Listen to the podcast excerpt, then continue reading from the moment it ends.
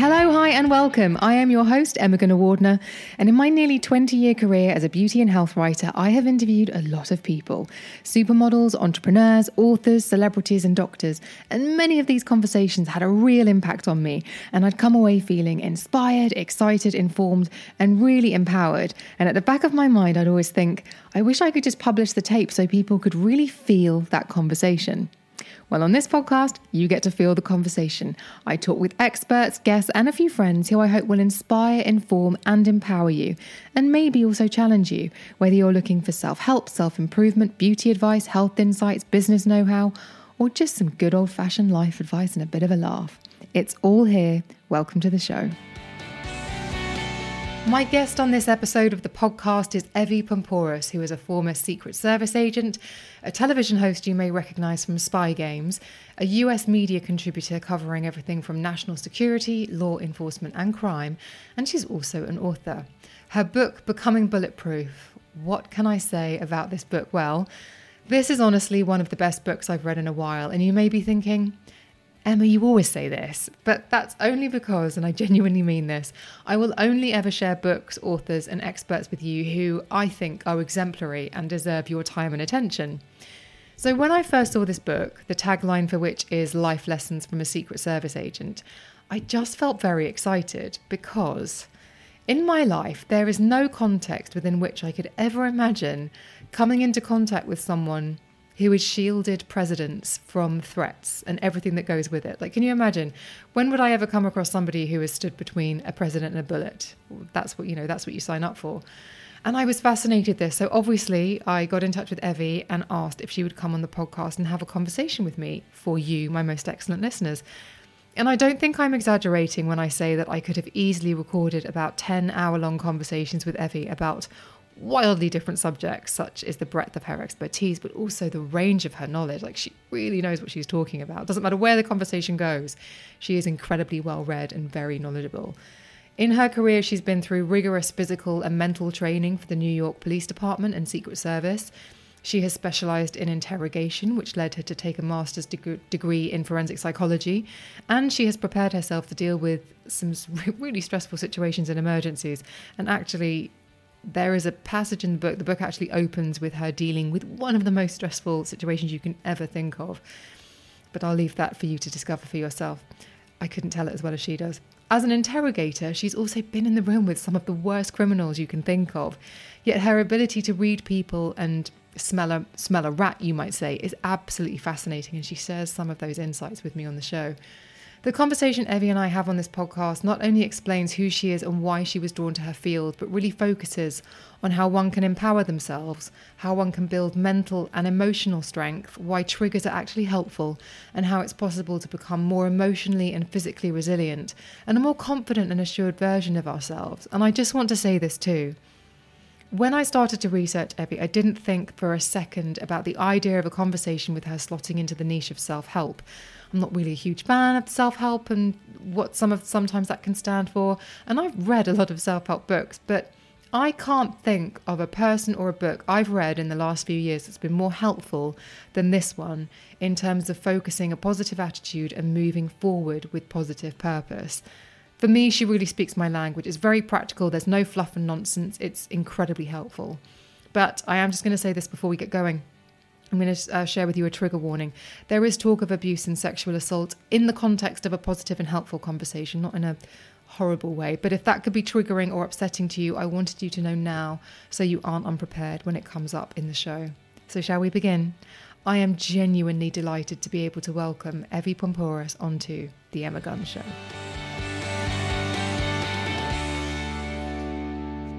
I am so delighted to be speaking to Evy Poumpouras. Welcome to the Emma Guns Show.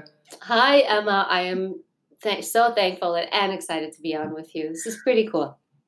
This is very, very cool. And I am very excited about speaking to you because your knowledge, your career, there are so many things about you that I want to unpick. But perhaps for my most excellent listeners, I wondered if you wouldn't mind because I think you're going to describe it better than I ever could, what your background is, what your role is. And we are speaking because you have got a book out called Becoming Bulletproof, which I have in my hands. And I wondered if you could sort of give me the timeline of what about your life meant that you were able to write this book. So I I wrote this book based on my previous career. In my previous career, I actually began as a law enforcement officer, a police officer, actually, really, in the New York City Police Department. And after a brief stint there, I went into a career with the United States Secret Service as a special agent. In the service, I basically they have a twofold mission, and some people may or may not know may not know this. One part of the job is protection, and when people typically think Secret Service, they see the men and women standing next to the president of the United States, which they do protection. They protect the president, former presidents, first ladies, former first ladies, and foreign heads of state. So when the prime minister of the UK goes to the United States, actually we help protect him. So we protect foreign heads of state that come to the US because we don't want anybody getting assassinated on US soil. And then there's other members, chiefs of staff and other people that we protect. So that's the protective mission. The second mission of the US Secret Service is working as criminal investigators. So it is actually it was actually founded to investigate um, and combat counterfeit currency. So on April 14th, 1865, the day that Abraham Lincoln was actually assassinated, he created the Secret Service because a third of the money in the United States was counterfeit. And so that's truly how the agency began. So to this day, uh, they investigate fraud, crime, um, money fraud, financial institution fraud, uh, fraud that's done electronically. So on laptop computers, anything electronic. So that can cover anything that, you know, uh, crimes against children like pedophilia. Sometimes they use online platforms to learn to lure kids in. So the investigative branch of the United States Secret Service is very wide and very sophisticated. And so in my career, I went from different squads and task forces that the U.S. Secret Service had, and then I also was uh, an interrogator slash polygraph examiner, and I would do uh, interviews and interrogations on people who committed violent crimes. I would help local police departments when they had cases that they couldn't solve. I would sometimes they'd have a suspect and I'd help clear somebody's name and say, you know what, you're actually looking at the wrong person, which was just as important as getting a confession from someone. And then I also did the, um, I was part of the HR process, but our really intense HR process where we polygraph everybody who comes to work for us. Uh, to make sure one that the, the veracity of what they're saying that what they're saying is truthful about who they are and so that we don't have any individuals try to infiltrate this service. And I also did intelligence polygraphs. So terrorists, terrorist sympathizers, anything that fell into the purview of what we did. And then eventually, while you're doing this, you're doing protection. Uh, but it wasn't later in my career that I went to protect the president of the United States. Now, everybody makes this assumption that you automatically get that. You don't. It's a coveted position, it is a hard position to get, and there's an internal process where you have to try out for. It actually was the same thing with polygraph. Polygraph, you know, being part of their elite unit, there was 30 of us out of about 5,000, I want to say. So that was very specialized training. And then even going to the president's detail, you have to try out for it. You go through an internal selection process. It's a very physical process, obviously, because you're physically having to protect someone. Um, and I put in for that process and passed. And so I did this over a time span of maybe almost 13 years. After that, I transitioned into journalism. How that happened, it's like it's it's it's a story in and of itself. But I worked in the White House. I was I was around the White House press pool. One of our major networks here was like, "Have you ever thought about doing news and covering crime?" And then just from there, I transitioned to working in TV and media, and that led to a different career, working as a TV host and, and doing that. But going back to becoming bulletproof, I wanted to write a book that was about helping people because over the years, Emma, I mean, I failed. I had my butt kicked, ass kicked, really dragged through the floor. I had to overcome many adversities and obstacles. And I learned all these different techniques, and I was around very strong people, very brave people, the training and all of that. I've been through four different academies. And what I found is all these things that I learned over the years helped me make help make me this more efficient braver, more confident person. It gave me tools to deal with adversity, to deal with confrontational people, to have discipline over myself. And so I was like, if I'm going to write a book, I want to help people. And I, you know, I would hear people come to me, I'm like, I have this problem, I don't know what to do. And I would hear this self defeating language and, and, and, and kind of attitude from people, not that it's their fault. And I was just like, you know what? Like, people are stronger than, than this. They truly are. Women are stronger than this. And I was like, this is, I was just some girl. I was, I was nobody. Like, I didn't come from a law enforcement background. I had no special privileges. My parents were immigrants. I'm Greek. You and I talked off camera before you were trying to pronounce my name because it's a mouthful. I grew up in Queens, New York. We grew up in low income housing, which means poor people live here because they can't afford regular housing. So I was like, I'm not, I'm nothing special. That's what I wanted to put out. And so if I learned all this stuff, you can learn all this stuff. And it's really just like the, a heightened level of awareness, a heightened level of being you. And I just took everything I learned that I was allowed to put in the book because the Secret Service did go through the book. And there were a couple of things that were like, mm, take that out. We really don't want people to know that, which was totally fine. And they were very supportive too of helping me get this book out. And I really appreciated that because this book really isn't about me, although I do share some personal stories in the book. You know, my personal experience to show you, like, look, man, I I ate it. I ate it just like everybody else. I think there's so much to unpick about this incredible story. And I think one of the things that I came back to time and time again is that when you are working, uh, whether it's uh, in uh, the police department and you're uh, interviewing people, interrogating people, whether you're looking after a head of state, the president, there's no room for error. No, not there really isn't, although it will happen. Let's just say there's no room for big error you know and when you do make a mistake like you are held accountable which is very different i think i see out when i left the service and i went into civilian world i you do see people not wanting to take accountability. And i think that there's a fear with that. Like eh, there's a fear in saying you know what? I made a mistake. You know what? I'm wrong. And uh, in the service i became so used to that because you would make mistakes and people would help you along the way, but they would call you out on your mistakes. How can you be better and, quite honestly, braver if you don't own up to what you do? How are you going to learn? So, there, like, you really were not allowed to hide from anything that you did. It was kind of like, you did this, explain yourself. And so, by explaining yourself and then getting a talking down to, or maybe, you know, when I was super junior, like made to do push ups when I was in training because I messed up you you become after that you're like that wasn't so bad and so you you become more confident and you're more willing to put yourself out there and when you do put yourself out there you will make mistakes but overall like obviously like you put there's so much work that you put into when it comes like for example to protecting the president like you just it's everything you do beforehand people see the president walking around with this group of agents around him and they think, oh, that's the protection. It is not. That's just like a small percentage. That's actually called the shift. And they're the element, they're like that last layer of defense. So if the, everything infiltrates all the different layers of security and the, the strategies that are put in place beforehand, 80% of protection, I, I want to say 90, but 80% hmm. of protection is everything you do to prepare.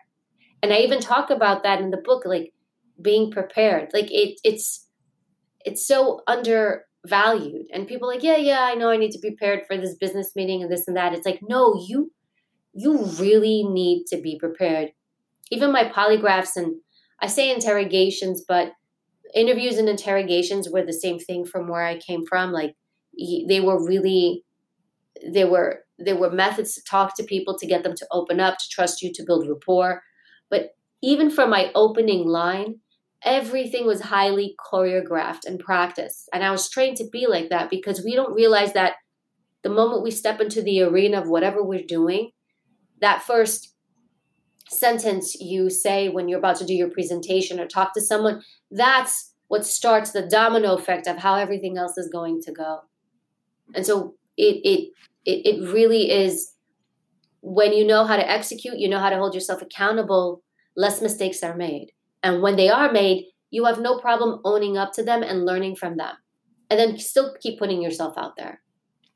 I think talking about the mistake thing, I know I personally, and maybe listeners of this podcast will also relate to the idea of making a mistake and then giving yourself a really hard time about it. Like, yeah, whether make it's it, in work. It's true. So look, make it, own it, move on.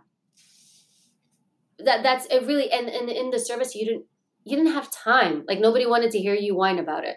Nobody cared. Like, hate you feel bad. Can you just get fix it and get it done? Like we have things to do. So get over that mental and emotional breakdown that you're internally having. Okay, you're upset. Okay, throw throw some stuff around the room. Go have your pint of Haagen Dazs. As soon as you're done and get done quickly, let's go. We've got things to do. And I think when you make mistakes, when you fail, whatever that is, that's a good thing that builds resilience. When you're so afraid to make a mistake, that's crippling, that paralyzes you. That's what we don't realize. We're like, I can't make any mistakes. And then what you you end up doing is not doing anything. You end up not putting in for that job, you end up not speaking up, you end up not raising your hand, you end up doing all those things for fear of the mistake you're gonna make. Mistakes are good, failure is good. I've fallen flat on my face and my ass way more than I've succeeded in life. When I was reading the book, though, I feel, uh, and correct me if I'm wrong, if I misinterpret anything, please educate me and let's get it right. But um, I feel like you almost put yourselves in situations, put yourself in situations where you will fail, so that the lesson learned on the other end is a really good one. For example, um, I'm going to bring that. What's come to mind is when you were criticised by some of your male counterparts who said, "Well." The standards for women to get in are much lower so that you can get in and there's something really interesting you said about your reaction to that. You were butthurt, but then you said something about the rage took over, thankfully. And then you went and you worked hard in the day, in the evening, and you went and you met the male standards. So, what they said to me was true. It was in the beginning of training, and I was sitting at this lunch table with everybody. And uh, no, it was dinner. It was dinner, but it was one of those, you know, recruit lunch tables, and the guys were super quiet that knew me, the group that I was with, because I was with the New York crew. We had, you know, we all came from different parts of the world. And I asked them, I was like, what's wrong? And they were kind of super quiet. And one of them was actually my friend. He's like, just tell her. And I said, tell me what? And I could see the guy, the other guys didn't want to tell me. They didn't want to hurt me. And they're like, look, some people don't think you should be here. And I was just like, why not? And he said they think that physically you you can't do the job. And I, I, I was taken aback because at this point it's the very beginning. Nobody really knows what anybody is capable of. And I had been judged by a snapshot assessment of what I appeared to be from somebody else. Now, first I was hurt, of course. You know, you get crushed, you're hurt. But then the venom set in you know, the rage that you talked about. And I was just like, who's these guys? And, you know, then I started ticking in my head because I'm there with a whole bunch of people. The majority, of course, are men. And I'm ticking in my head. I'm like, now there was this part of me, I was like, you know what? If that bozo deserves to be here, I deserve to be here. And sometimes that's the language we need. So instead of self defeating and feeding into that, I don't belong here, I'm like, who is this guy? You know, or whoever it was, who are these guys to tell me I shouldn't be here? You know, and I was able to take that venom and harness it. And so rage and anger can be a powerful thing. It can fuel you. I used it to fuel me, but I also stepped up. Here's the difference. I didn't go find out who said it, and there were a couple of people who thought that, and get in their face and be like, I deserve to be here. And let me tell you, I was just like, no, that's a waste of time. I was like, what I'm going to do is figure out what the issue is. So, what they were saying was true. The standards for women and men to physically go through training were, in fact, different. Female standards were lower. So, for example, a man only had to do four pull ups for the main test. There's this main test that you take, and there's things you do back to back. Uh, I'm sorry, a woman had to do, I think, four pull ups or more, a man, 11 pull ups or, or more, which independently isn't a lot, but when you're doing all the other physical things, push ups, sit ups, and all that, and the run, you're exhausted. So I went to the instructor. I'm like, give me the sheet that shows the standards. And I saw the guy's standards and I'm like, I'm going to do everything these guys have to do. I was like, I don't want to hear it. Nobody's going to come back to me and be like, well, I, I know you got through training, but you got through on the women's standards. I was like, I'm shutting everything down. But I did it for me. But I used them to fuel my rage. So rage, venom, anger is great. Just harness it. And that's what I did. And in some ways, it became my I don't want to say superpower, but it became something that I've been able to tap to tap into again and again. So I can sit there and let somebody make me feel worthless. I can be like, you know, who's this buffoon? And I'm to do this. And sometimes we need that language. I don't I will say I don't, don't talk down to myself. I don't I do not believe in negative self-defeating language to myself. It's like, yes, you're weak, or yes, just come on, yes, don't. I don't do that. I, I, I think the language we use in our own heads is very powerful. So I don't talk down to myself.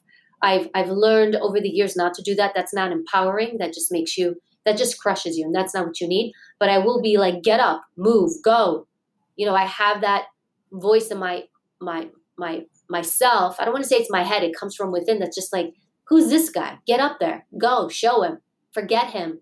Forget that person. And I think that's a, when you can harness that, it's a very powerful thing.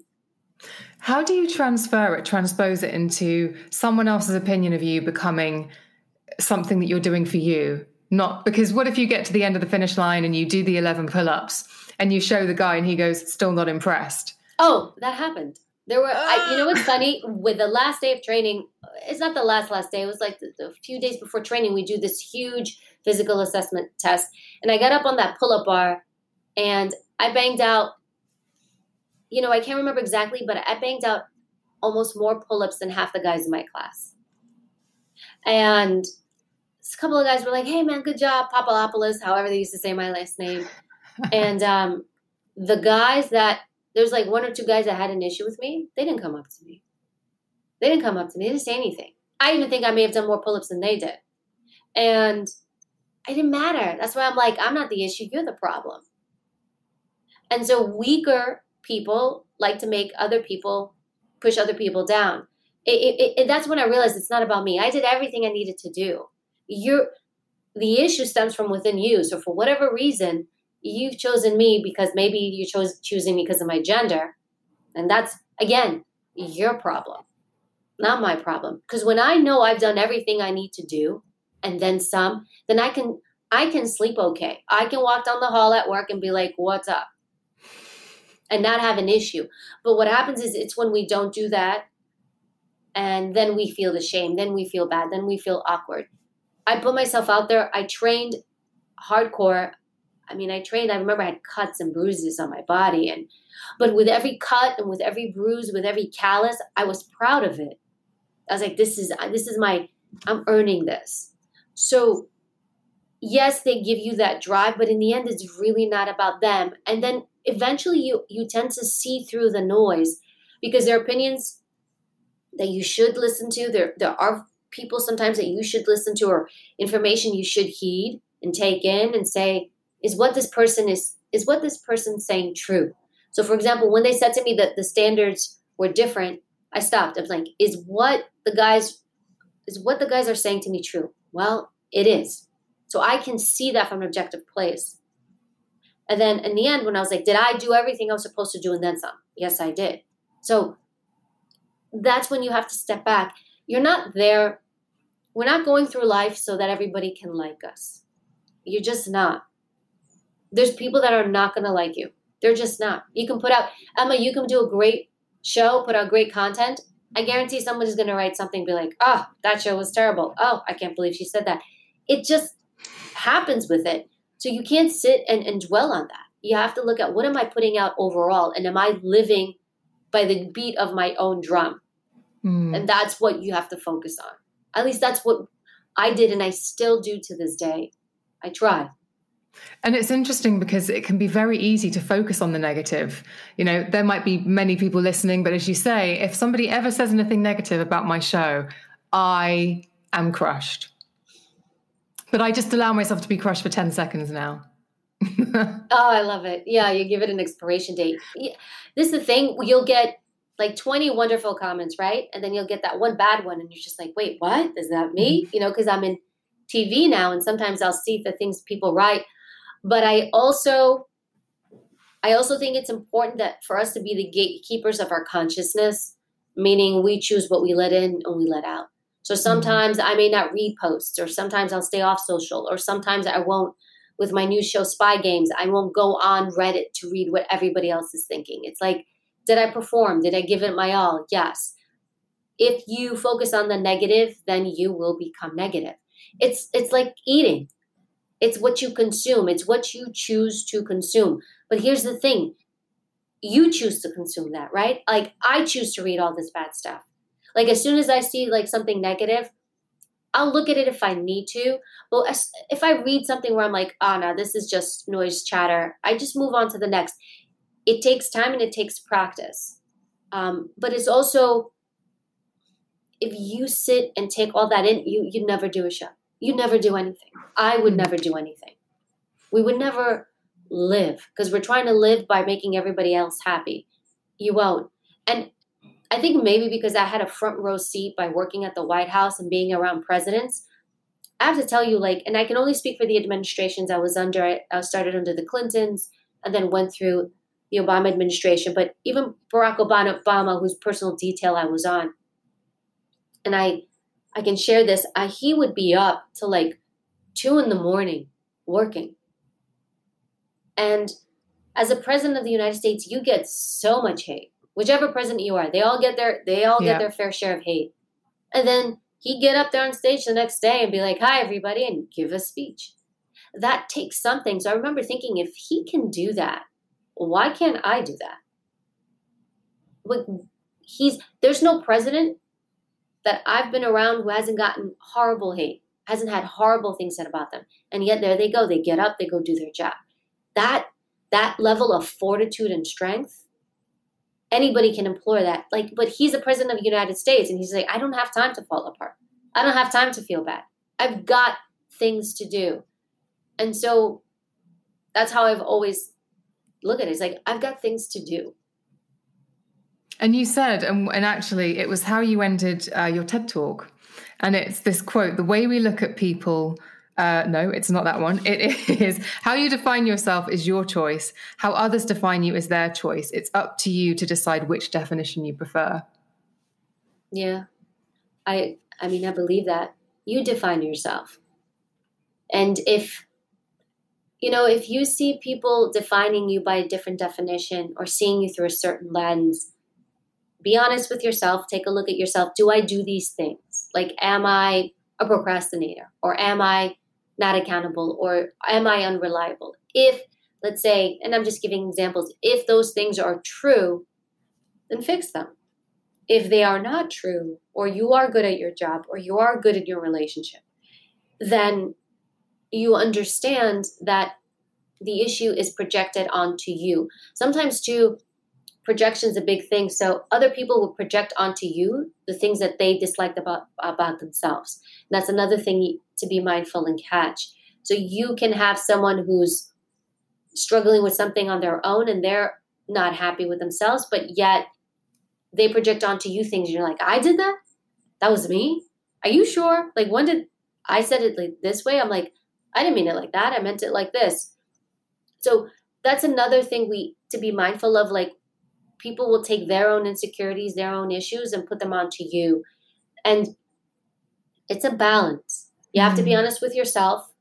And every night, I ask myself, every night I do this. I'm like, what could I have done better today? Every day. Or if I deal with a difficult situation, to avoid blaming others or putting responsibility onto others and and because I I think when we do that we can't fix a problem because I have to wait for somebody else to change for the situation to change. I'll say I always say to myself, what could I have done differently today? And that helps me the day tomorrow. So maybe, for example, I didn't eat as well as I wanted to, or maybe I didn't medit- meditate as long, or work out as long, or maybe I didn't finish that project, or didn't get that project. I look back and I'll be like, all right, what role did I play in not getting this project. And if I can see the truth in that, I'll rectify it next time. If I'm like, hey, I did everything I could, that was out of my hands, then I let it go. We have to be able to hold ourselves accountable, self reflect, but then when I say let it go, I don't mean suppress it. I mean let it be part of you. Be angry, be sad. It's good to live with your emotions, live with them. Maybe don't show them to the whole world. Go home, throw some things around, break a few dishes, do what you need to do. Right? Get it, let it be part of you. There's no shame in being angry. There's no shame in feeling shame. Let it be part of you. Let it run its course through you. And then and then get out into the world and be like, "All right, let's go." It's being honest with yourself. And I um, had a very interesting conversation on this podcast a little while ago with a guy called Jeff Thompson who talked about triggers. You know, this whole idea of, oh, I'm triggered by that. And I, am triggered by this, so please don't talk to me about it. And he said, if something triggers you, you have to run towards it, face it head on, and then it will it will trigger you no more. I love that. He's I say the same thing about fear in my book. I, I say if you're afraid of something, run towards it, embrace it, hug it, love it. Like that's make it part of you. It's and there's a section in the book where I say kill fear while it's still small. So as soon as you feel that I don't like this, go, go with it. And I, I absolutely agree with what he's saying because when you avoid stuff, you make it bigger and bigger and bigger, and then then you can't handle it. I have um, I have uh, an uncle who's an amazing human being who initially just had a phobia of flying and he just avoided flying altogether. Then his phobia grew into I'm, I'm afraid of going into small spaces. And then it grew from that into I'm afraid to get in the stairwell because it's too tight to go to the second floor. And it just grew and grew and grew his phobia because he ignored it over the years and didn't want to deal with it. And then it became so debilitating in his life to the point where he was finally like, I, I don't want to deal with this anymore.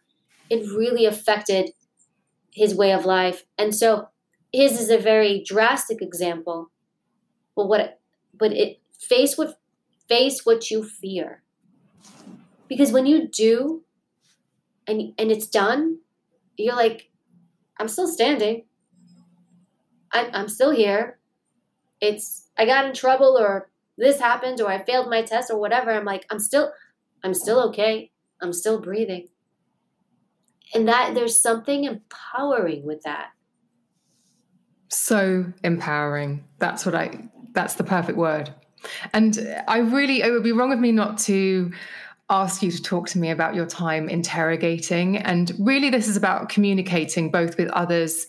And we've talked about communicating with yourself as well. But I'm sure that many people say to you, Hey, Evy, give me the five things I need to know to know if someone's lying. But obviously, it's not as simple as that. But one of the things you said earlier is about being nice and about, and it was something that actually came up time and time again when you were talking about interrogating and how actually you were able to get confessions out of people. Maybe they'd already been through four rounds of interrogation, but you were the person who went in and was nice. And it struck me how in order to get what you wanted, you had to put yourself on the well, correct me if I'm wrong, almost put yourself in the back seat, put your needs, apart from the need to get to the truth, completely to the side and focus on the person and really listen and absorb what they were telling you, both with their words and with their physicality. That was a training. I really went through a, an intense in, in interviewing schools. At the time, it's called the Department of Defense Polygraph Institute, and it was the who's who of the best interviewers in the world. And CIA was there, Secret Service, FBI. I mean, they sent people that they really wanted to be elevated in interviewing and interrogations and soliciting information, excuse me, eliciting information from people. And so that's where my true training began. began. Mind you, I've been a Secret Service agent for a while, but it wasn't until I went through this really intense training that I realized I don't really know anything and it's based a lot of it is found based in science and research and they really teach you how to connect with people. And i'll give them kudos. The secret service even after that had me go get my master's in forensic psychology. And they're like you need to understand the human being across from you. The stuff we see on tv people kind of getting in other people's faces all that stuff it does not work. It does not work. And you can make somebody do something in the short term. I promise you they will resent you for it later on. Because they're not you're they're doing it because you're making them do it, and that resentment will stay. And later on, it's going to build and build.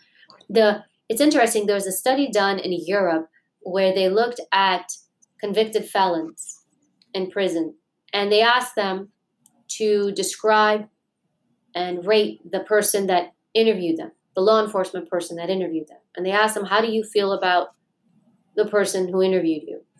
And essentially, they found that there were two groups. One group said, I like the person that interviewed me, that interrogated me. And they, they were warm, they were kind, they were respectful, they, they had certain traits. Then the other group said, I, I didn't like the person that interviewed me. I thought he was a jerk. I thought the person was arrogant, you know, and they were cold. And what the, then when they looked at those two groups of individuals, they found that those who described the person that interviewed them as likable, as connecting with, that group gave confessions. That group gave that group gave up information information. The group that described their interviewer in a negative way gave up nothing. Those guys gave up less. And so the research over the years has found is that warmth and competency are what help drive people to open up. What gets people to say yes to you, not just in this interview interrogation room, but in life overall. And so that was taught to me over the years, and I began to use it more and more and more in the interview room. So it's, I wouldn't sit there and be like, I have this person who committed this horrible crime across from me. How dare he? I could do that, but what was that? First of all, I'm doing a disservice to my job because it is not about me. and It is not about how I feel. And It is not about what I think. We sabotage ourselves so much in life. Like we make it about us, me, our ego gets in the way. And that's, you know, why? That's because we, we lack confidence. When you see your ego kind of showing up, that's a sign to you like, why am I feeling insecure? So, so sometimes when I come across very narcissistic people, we come across from those people from time to time, and you think that guy's super arrogant, narcissistic. That guy or gal has got a ton of insecurities that you don't know about. So when I see narcissism or arrogance, huge red flag, I'm insecure. Because you're overcompensating mm. for what you feel. Because you feel like I have to be so over the top so people can't see how I truly feel inside. So this technique and these skills of talking to people, creating rapport, and when I say rapport, rapport, Emma, is not like, hey, how are you? How are the kids? Or hey, what's the weather like? You can have those superficial I say superficial because they are conversations that are superficial because I'm sure you've had them from time to time and you're like, all right, this person's just asking me this to ask it. There's no life in what they're saying to me because they think in their minds, oh, this is how you build rapport. That's not rapport. Rapport is a mutual understanding between two people. And so it's the way you talk to people. So true rapport, Emma, is like, I speak, you speak, you speak, I speak. It's almost like this ping pong. And rapport is those moments in, that you've had in life where you talk to someone and you're like, man, this person gets me. And you're like, you're in this flow and vibe. That's rapport. And rapport stays with you from the beginning of a conversation all the way to the end. It's something you have to work to keep. And it, but it took practice. It took time. And truth, I began practicing on my family members and friends and people I knew. And that helped me. And without me realizing it, I was taught to use this in the interview room. I began to use this in other areas of my life. And I realized my relationships got better and better. I'm really moved by that actually. I find it incredibly interesting. The I'm not incredibly interesting, but I think I'm thinking about friendships or relationships I have that I sometimes worry about. And from listening to what you're saying, I need to slow down and approach them slightly differently because maybe my ego's got involved or maybe we're you know that miscommunication but you did say something about um, narcissists and um, arrogance and i've worked in the media for a long time and i've been in those situations where Oh, there's plenty of them in the media. I call it Julia Roberts syndrome, and it's I've never met Julia Roberts, so I don't know. I just happen to think she's an incredibly beautiful woman. I just mean that if you and I were in a room having a cup of coffee together and Julia Roberts walked in, she would kind of lead the dynamic of the room. So that's what I mean by that. But when you have a celebrity or whatever and you're on a shoot, if they are narcissistic or arrogant, they set the tone. Say hello to a new era of mental health care. Cerebral is here to help you achieve your mental wellness goals with professional therapy and medication management support. 100% online. You'll experience the all new Cerebral Way, an innovative approach to mental wellness designed around you. You'll get a personalized treatment plan from a therapist, prescriber, or both in a safe and judgment free space. Your cerebral therapist or prescriber will outline a customized plan with clear milestones along the way so you can get to feeling your best. With Cerebral, you're not alone in your mental health journey. We're here to empower you to live a fulfilling life.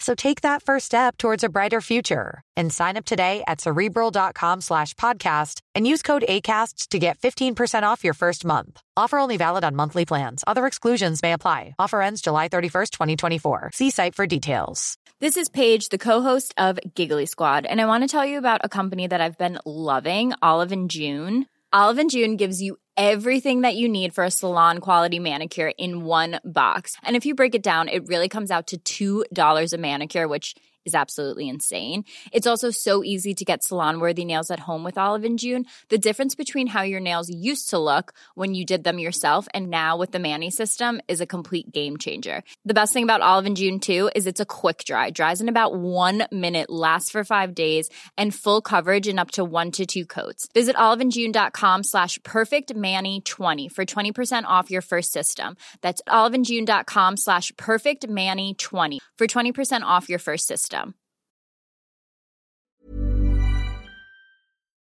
And I have seen in many, many, many occasions what that brings out in other people is what can I do for you to make you happy? What can I do to get you to a happy place? And that sometimes makes the behavior even worse. And so I'm just curious, based on the fact that you have a master's in forensic psychology, when you are met with a narcissist or you are met with arrogance, what is the best form of I'm not even going to call it attack or defense, but what's the best way to really deal with that to get it to a place where both people are happy and you can build rapport?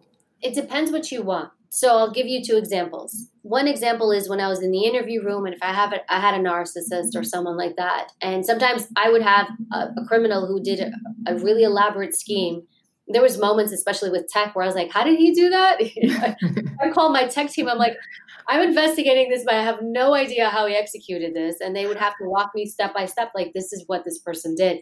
But if I had somebody in the room, if they were narcissistic, whether it was they had a right to be arrogant or not, if I needed to, I would feed into it to be like, what? Oh my God, how did you do that? Could you explain that to me? Because I'm completely amazed. And so by complimenting my narcissist, I would get him to tell me more and more and more because my goal in the interview room was to keep him talking. And the more people talk, the more they say, the more they say, the more the things that they leak. And that's what I want. Now, that's the interview room because I really needed to get information. So I would play into that. I'm like, oh my God, you're so amazing. Let me see your manifesto before you killed all those people. What? You wrote all that down? So you want to change the world? Like, how do you want to do that? That's one. Now, in parts of our lives where we come across these people, this is where the difference is. In the interview room, I speak to that person, I do my job, but then I'm done with that person. They're not part of my life anymore. Does that make sense? Mm-hmm. That relationship ends.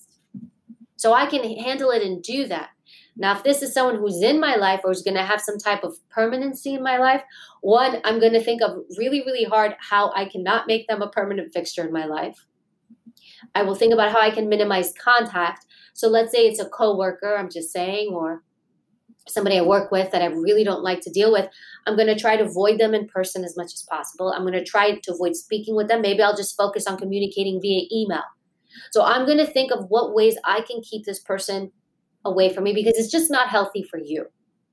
And you're not you, you they've got their own internal issues. So what I in those personal relationships, what I want you to remember is if you can remember this person's narcissist. They're saying these things to me, not because of me, because of them. Number one, that in and of itself will give you strength because you'll be like, I'm not the, I'm not the issue. You know, I go back to my my, my word. I'm not the buffoon. the, that's the buffoon.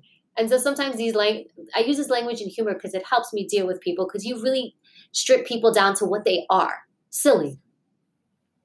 And we give people too much power. Now, if I can avoid feeding into the, you know, and I, I don't know Julia either, to the Julia Roberts of the world, like are you do you need to try to make this person happy? I want you to think about that because if we're trying to make somebody happy are we not just feeding into it? Now if you're feeding into it in a momentary time because you're trying to get a specific outcome sure.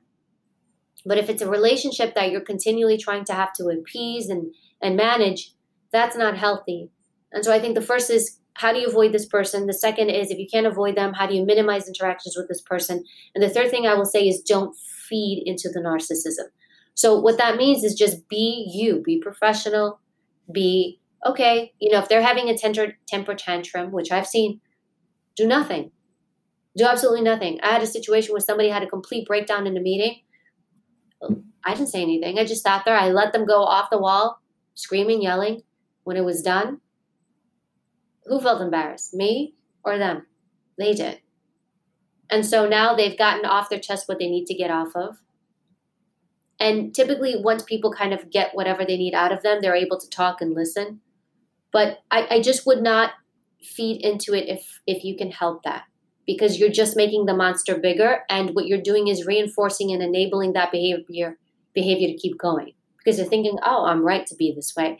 So those are the those are the differences. And I, I just want to be clear. Again if it's temporary you're trying to get something like i was trying to get a confession out of someone but i knew that relationship would be over as soon as it was done okay if it's a long-term relationship you also have to ask yourself like why is this person in your life?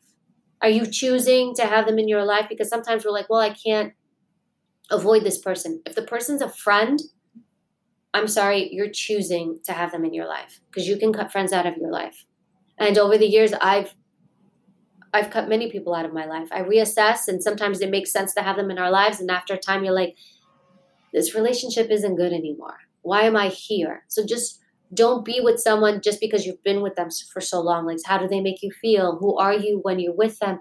How do you feel after you leave this person? Do they make you feel valued? Do you feel better or worse? Do you feel smarter or stupider? You got to look at all these things. And when it can't be helped, even, I'll tell you this, even if it's a boss, man, I would quit a job before I had to keep a bad boss. So again, you have a level of choice. Sometimes I hear language where people like, I don't have a choice, but then I'll look at the relationship. I'm like, yeah, you, you kind of do. And so just really be again honest with yourself. Are you allowing yourself to be there? Or are there things you can actually do that you're not doing? If it's okay to ask, because I've I've done a similar thing a few years ago. Um, it just became very apparent there were a couple of friendships in my life that had to come to an end, and so I I did walk away, what the kids now call ghosting. And I still, um, even though I know deep in my heart and soul it was the right thing to do, I have a level of regret that it got to that place with somebody. That it did, that we couldn't negotiate out of it, that we couldn't evolve beyond it, that it had to come to an end.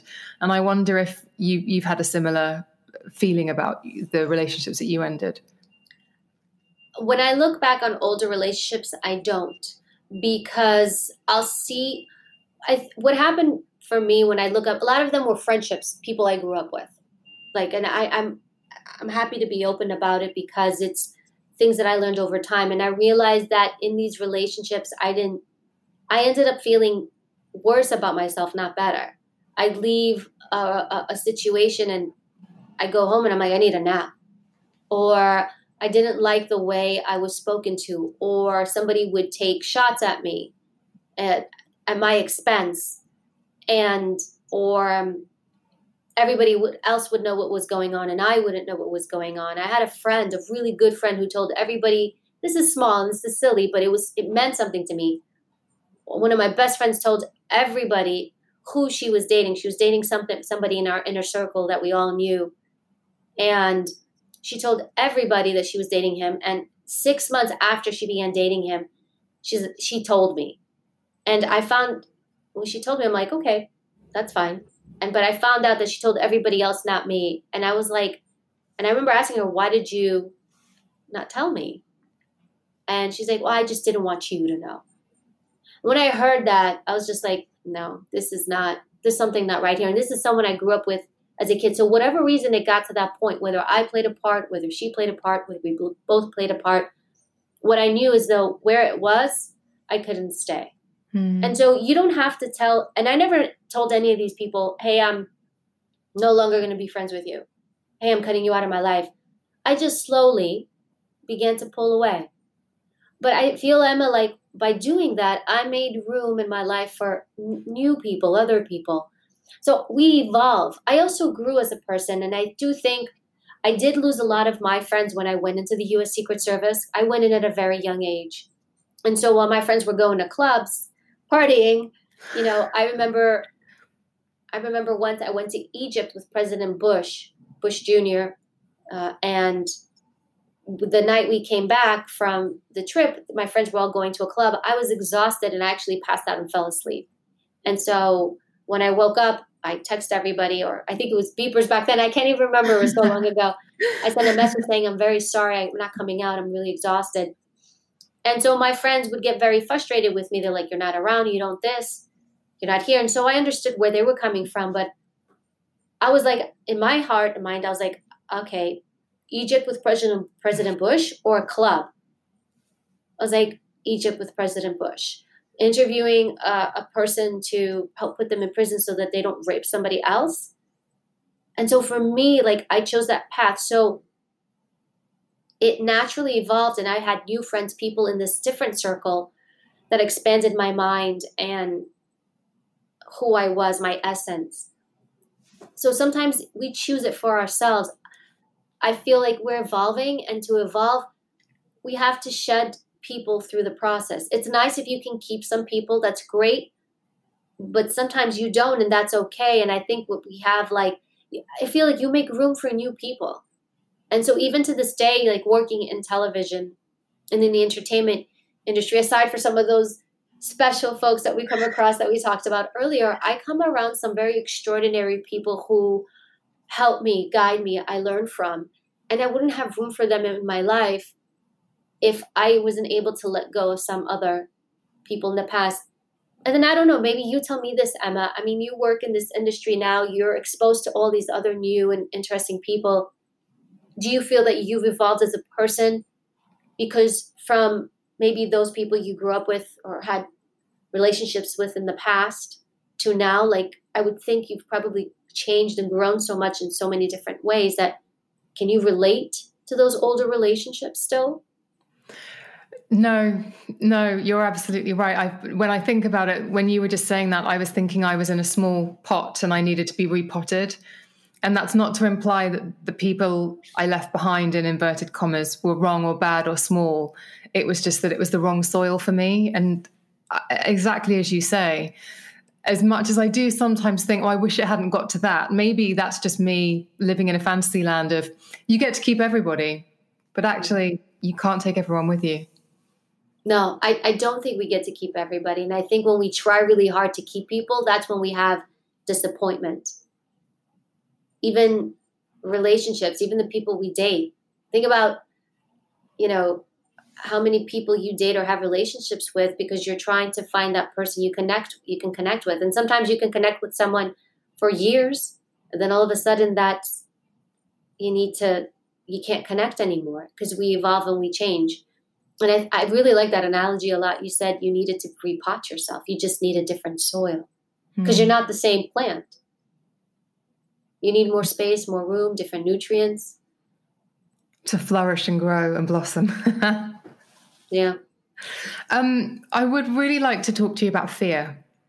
And we've already touched on it a little uh, a little while ago, but one of the reasons is because I kept coming back to a book that my brother made me read when I um, left university. I went and did a postgrad in journalism, and so unlike being on a university campus, which I've been on, I moved to a city by myself, and I was a little worried and my brother gave me Gavin de Becker's book, The Gift of Fear. and you're nodding, so I'm guessing you're fully aware of it. And I do feel very, very grateful for having read that book. And a lot of what I got from your book, and I really did gain a huge amount from it, was the uh, again, like we said, running towards fear, facing your fears, being aware of fear, and but not living scared. It actually addressing it, understanding it, and knowing it allows you to live fearlessly. And I wondered if you could explain how that works for you because you've seen, you've interrogated some horrible criminals. That's in in your brain, and you'll never be able to forget it. And yet, you're still able to navigate the world knowing that that exists. And I wonder how that, how you're able to do that. I think one of the things that helped me is when I would interview these horrible criminals. Right, at the end of the day, they were people.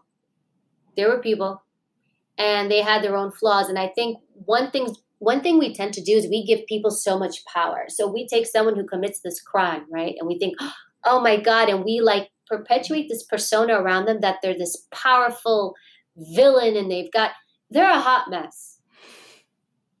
I've sat across from some people that did some really bad things and I'm just like you're the culprit.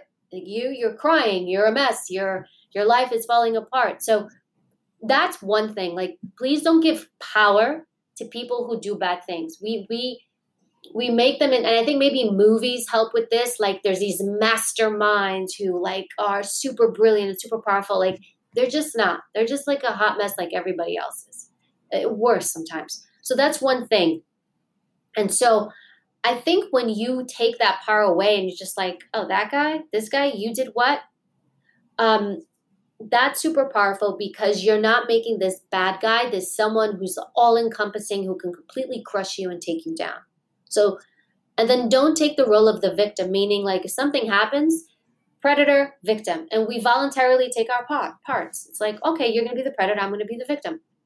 Here we go. Like don't audition for the part. Don't don't put yourself in there. But when we're talking about mm-hmm. physical safety and, and presence and violence, if we're talking about, and when I wrote the book, I really was like, this book is about I took three different themes protection, reading people, and influence because I was like, these are the three themes in my life that helped me become resilient, that helped me become bulletproof as a human being and still help me. So that's why they're like, they're almost like three different books in one, but they're, they're all about the same, all, all of these things have to play together. They all have to integrate together for you to be as resilient as possible. Now, I want to say something. A lot of women will read my book or they'll read these books like Gavin's book and they'll think crime just happens to women. And it is not true. Actually, the majority of violent crime happens to men.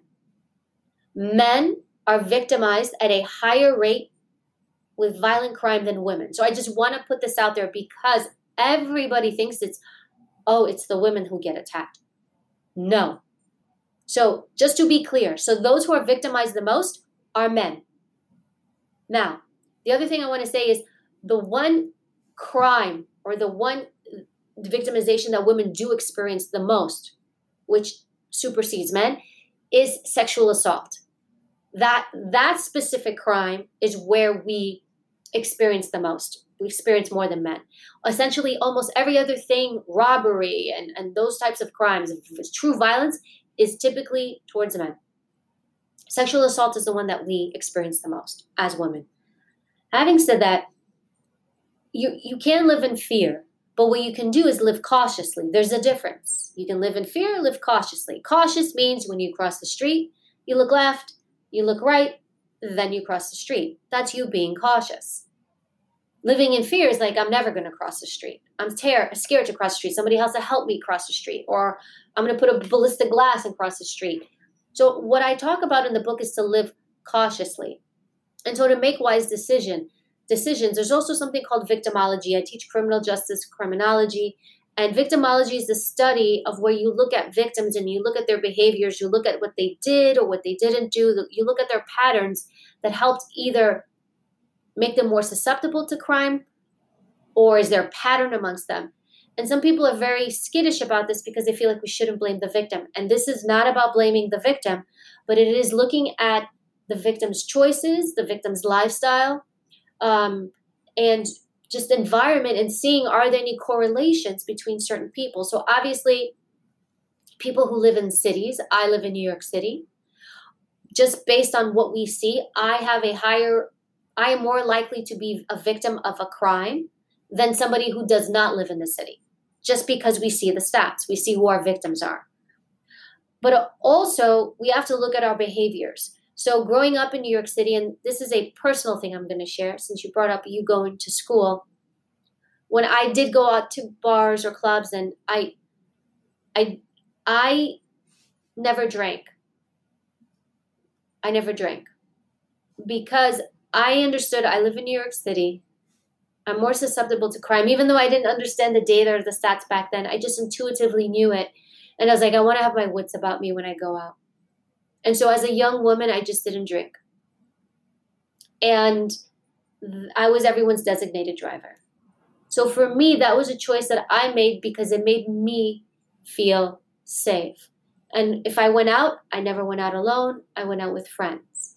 So those were things that I would pay attention to the decisions I made. So we have to look at the decisions we make. Do you walk late, you know, walk alone late at night in a bad neighborhood? Don't don't don't do that. How, just don't do that. I I run a lot. I run at night a lot. Um, and there's a park not far from my home. There are moments where if I go and there's no one there, or just it it feels wrong, you know, you get the goosebumps. And you know, I practice Brazilian Jiu Jitsu and Muay Thai and have tactical training. I will go and I'll turn right back around and go home. I don't test the waters. So the protection part is for you to intuitively think and understand about your environment, have situational awareness who's around me, who's near me, what am I exposed to, and then put certain protocols in place to minimize you being at risk. I do want to say this though, because I touched on it. I said women are more likely to be prone to sexual assault. The majority of times, and I don't have the actual numbers in front of me, but I want to say well over 50% of the sexual assaults that are done to women are done to them by someone they know. Okay, it's not by a stranger. They happen from strangers, but it is someone they know a friend, an acquaintance, acquaintance, someone they dated, a family member. So that's equally important to share because these are relationships we already have. And so for those relationships, as a woman, if you are exposed to that, and not just and it, this happens to men too although i think the reason why it's the numbers are lower for men especially young boys is because they're not reported there's stigma and shame. Is that you have to figure out how to avoid these relationships or when you're dating someone or around that boss or uncle or who it is and it gives you the heebie jeebies you feel that for a reason. And so trust yourself avoid certain people if you feel uncomfortable with them don't be alone with certain people if you feel uncomfortable with them so gavin de becker is a great book he actually in my, in my us copy he gave me a, a wonderful quote for my book which i appreciated so that's how. So I'm very familiar with Gavin, but it it would. The one thing with Gavin's book, he focuses on the stranger. Hmm. And what I'm telling you, the data shows us well over uh, well over half of the the sexual assaults towards women are not from strangers. So this goes back to reassessing our relationships, Emma. Who's in our life? Why are they in our life? Are we exposing ourselves to the wrong people? And if somebody makes me feel uncomfortable, what obstacles can I put between myself and them so that they're never alone with me? I can stay away from them. I can avoid them. Listen your into your into listen to your intuition. The other thing I talk about really strongly in the book, and there's so many things I talk about when it comes to safety and security, but is do not underestimate your your ability to fight back. When someone attacks you, when someone does something to you, they're not expecting you to fight back. They're expecting you to freeze up, take the role of the victim, and let them do what they're going to do. Fight back. They don't want a fair fight. They do not want a fair fight. Violent offenders pick their targets. You know why? Because they want someone who's going to go down easy. Don't give them one. And have that mindset like if you're going to take me, you're going to earn it. I will fight you to the end. I want, I tell people when they're like, what's the best tip you can give me? I'm like, the moment something happens to you, you become an animal. You become an animal and you fight. You bite, you you poke, you scratch, you take a pen. And this is like that part of me which I'm telling you that we all have And I want you to find that part of you to be like, oh no, how dare you touch me? That's the part I want you to find and pull that part out of you. Now, look, I've had a lot of tactical training. I've, I've been hit quite a bit. So I understand and know what it feels like to be hit, to be pummeled, to be whatever. But what's brilliant about that is because I know what that feels like, and I've had through training and through just experiences, people hit me, strike me, and then I'm like, that wasn't so bad. I'm still here. And so I talk about in my book, don't afraid, be afraid to be hit. The most powerful thing I can tell you is know how to get hit, know how to take a punch. Not even know how to hit someone. I want you to know what it feels like to be hit because when it happens, the first time I tell everybody it should never happen in the street. It should never be for real. And so I encourage individuals, men and women, take some type of class or course where you are sparring with someone, where somebody hits you back. You're not just kicking or boxing a bag. I want you to know what it feels like to be hit because that makes you familiar and you'll see like what your fight or flight or freeze will be like, how you're going to feel when it happens to you. You're going to know what your body's going to do. What instinctually do? Do you freeze up? Do your hands go down? Do you hide? Like, what are you going to do? Are you, do you automatically find, fight back? Know thyself. And once you experience something, it's like anything. First time you drive a car, you're like, oh my God, my mirrors, my you're so overwhelmed. Then after you drive that car over and over and over again, you don't even remember how you got there. It's the same thing. So I tell people you don't need to be an expert in martial art or anything like that. But I want you to know is yourself and know what it feels like to have somebody put hands on you. And then know what it feels like for you to put hands on the person. That is that is super powerful. That is confidence. So when it happens to you to you in real life, you're like, hey man, I've been here before. I know what this is like. I know what I'm gonna do and and that gives you that strength so that you're not fearful. It's really about knowing what you are and aren't capable of. And if you know your limitations you can work on them and so that when you are walking around or something is going on you're thinking like okay if this happens i know what i'm going to do. I know that when i strike with my elbows this is the most powerful place i can hit somebody. Elbows and knees are the mo- where you have the most power. Strike. I also know that when i want to strike someone i pull them in close closer to me rather than from farther away. And so people think like initially you want to push people away. You do, but if you're going to strike, you want to bring them in. It's like when you open up a jar of peanut butter. You ever try to open up a jar from far away and you're like, I can't do it. What do you do? You bring that jar in, you hug it because your your your center has your power, and you open that jar of peanut butter. I also know that if I'm going to hit somebody, I'm going to hit them in the face because the face is where somebody's going to go lights out. I also know if somebody's hitting me, I'm going to shield my face and I'll let my body take the blows. Because if they hit me in my face, that's more most likely I'm going to go lights out. And once you're lights out, that's where it's a problem. So all these little things, I just learned through taking courses and training and fighting. And so that that just knowing that stuff, the next time you walk down the street, you're like, I know a few things. And you'll carry yourself in a way that will make it look as though you're not going to go down easy, as you say. You're not as fearful, and people mm-hmm. sense you. They they feel you. I'll tell you this: if somebody looks at you, Emma, and you're walking down the street, you're like, "That chick, she looks like she's a little nuts. I'm not going to pick her. I'm going to pick somebody else." Let them look at you and think, "I don't want to mess with her. She just doesn't look like she's going to go down easy."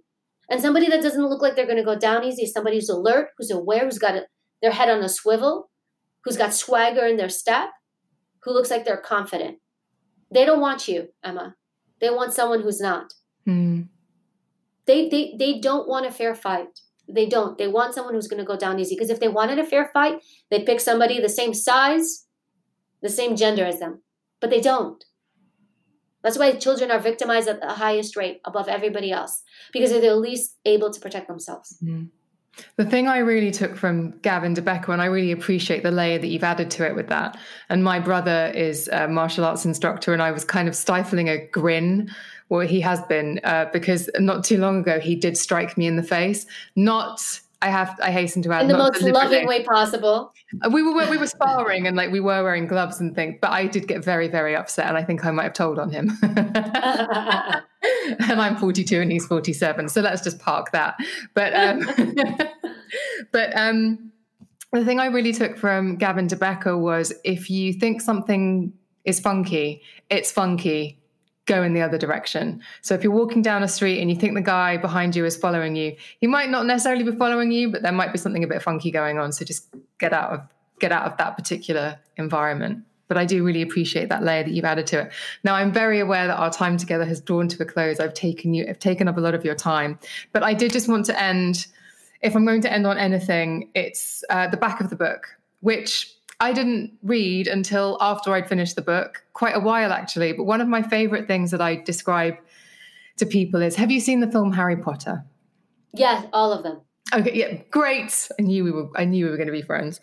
So I um, struggled with depression for a while, and I I acted it as much as I felt it. And the reason I acted it is because I thought if I show everybody that I'm struggling, that I'm depressed, that I can't do, that I'm all of these things, then someone is going to help me. And I was trying to explain it to my friend the other night, and I said, "You know, in Harry Potter, where he's watching and he sees the, his dad conjure the Patronus." And then he suddenly realizes it wasn't his dad, it was him. That bit of the film in the book always makes me cry. So I then I read the back of your book, and the back of the book says this: In a world full of unknown and unpredictable perils, most of us have been taught that it's someone else's job to protect us and keep us safe. The one person you should be able to fully reply, reply, rely upon to save yourself is you. You are the hero you've been waiting for. And I think it's per- I think that's perfect.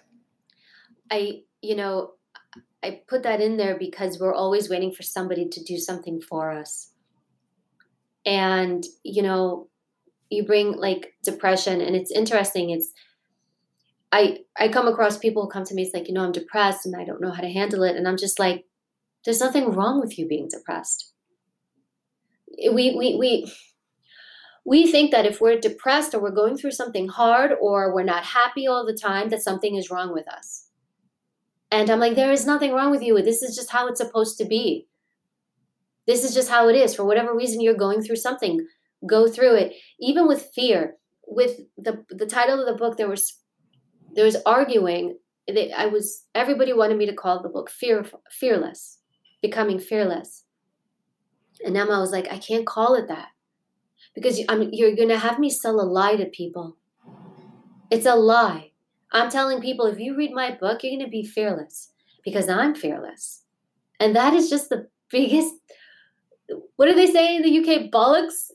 Yes, we do. I was just like, that's not true. I'm telling people to try to be something that they will never be, something that I never am. I was around Navy SEALs, Army Rangers. I was around the most strongest, bravest people. None of those people were void of fear. It doesn't exist. And so I feel the same way. I'm so thankful that you said that because I feel that same way when people try to sell you like you need to be happy all the time. And if you're not happy all the time, uh, what something must be wrong with you. It's like, no, you know what? I'm not, and there's nothing wrong with me sometimes. It just is. When I went through training, it through the academy, the Secret Service Academy, one of the most extraordinary experiences of my life. One of the things I look back on, one of the most empowering experiences of my life I didn't feel a shred of happiness when I went through training. Not a single shred. I was terrified, I was fearful, I was worried, I didn't want to fail. I I was sad some days when I didn't perform and I'd sit there and I'm like, "Man, I didn't perform." I went through all these emotions and yet it was one of the most powerful things I've ever gone through. One of the greatest transformations. I'd never hipped, you know, hopped my way back home after training. I, I limped half the time. I was bruised up and banged up. And so I I wanted to make sure people understood that. There's no such thing as being fearless. There's no such thing as being happy all the time. These, there's no such thing as being motivated all the time. I'm like, where are these people? I really would like to meet them. People, you know, I have people, I work out on a daily basis and people like, how do you stay motivated? I'm like, I don't know. I'm not motivated. I just, I'm, I get up, Get up, Evy. Go. Get your butt up. Go. Move. Move. That's how I get up. I'll put my clothes on or my sneakers on, and I'm like, man, I hate this. I don't want to go. But I just make sure I move. And so, what I wanted to tell with people with the book is like, just be you. And if you're feeling something, it's okay. But I feel we have these standards that we put on people. You must be fearless. And if you're fearless, you're going to accomplish all these amazing things. I don't know a single person who's fearless. I truly don't. It's just a lie.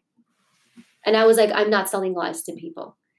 And so that's where intuitively becoming bulletproof came from. And I got it from because I wore bulletproof vests in my previous career. And it's like, look, the bulletproof vest protected me from certain things, but not from everything. My legs were exposed, my arms were exposed, my head was exposed. I was still vulnerable. But I was okay with it, Emma. I was still okay with going out there and taking a bullet for the president, knowing full well that they may not shoot me in the chest, they might shoot me right dead center in the head, and I would die. And I was like, well, I'm okay with that. And so we have to be okay with our vulnerabilities. We have to embrace them and just be like, it's okay.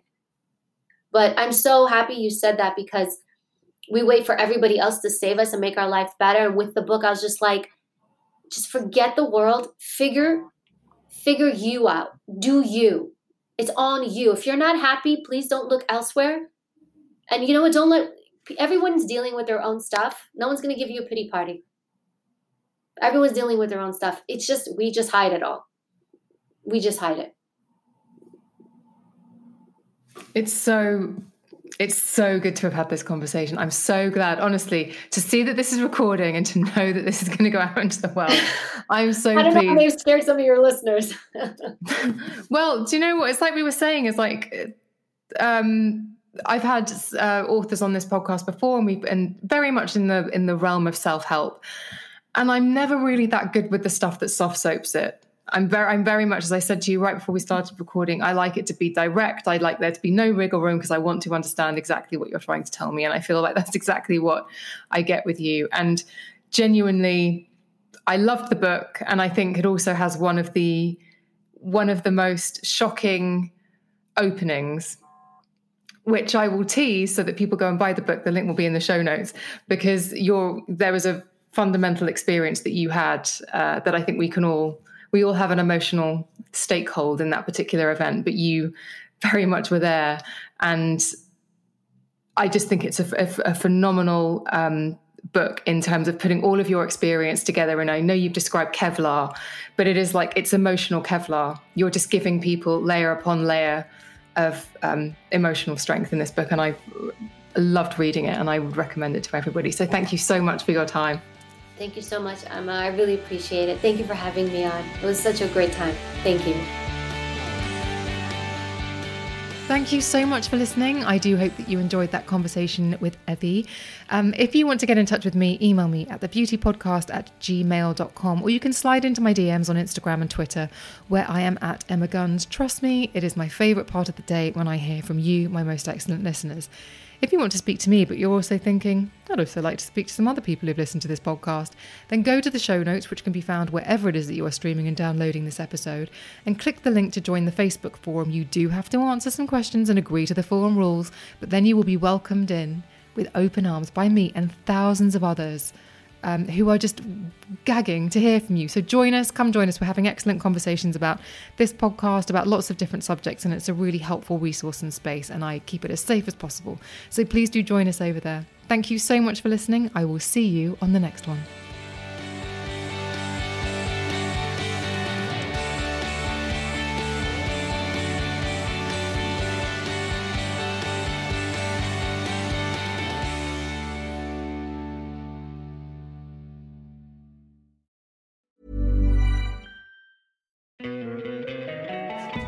Love an extra $100 in your pocket? Have a TurboTax expert file your taxes for you by March 31st to get $100 back instantly. Because no matter what moves you made last year, TurboTax makes them count. That means getting $100 back and 100% accurate taxes only from Intuit TurboTax. Must file by 331. Credit only applicable to federal filing fees with TurboTax full service. Offer can be modified or terminated at any time.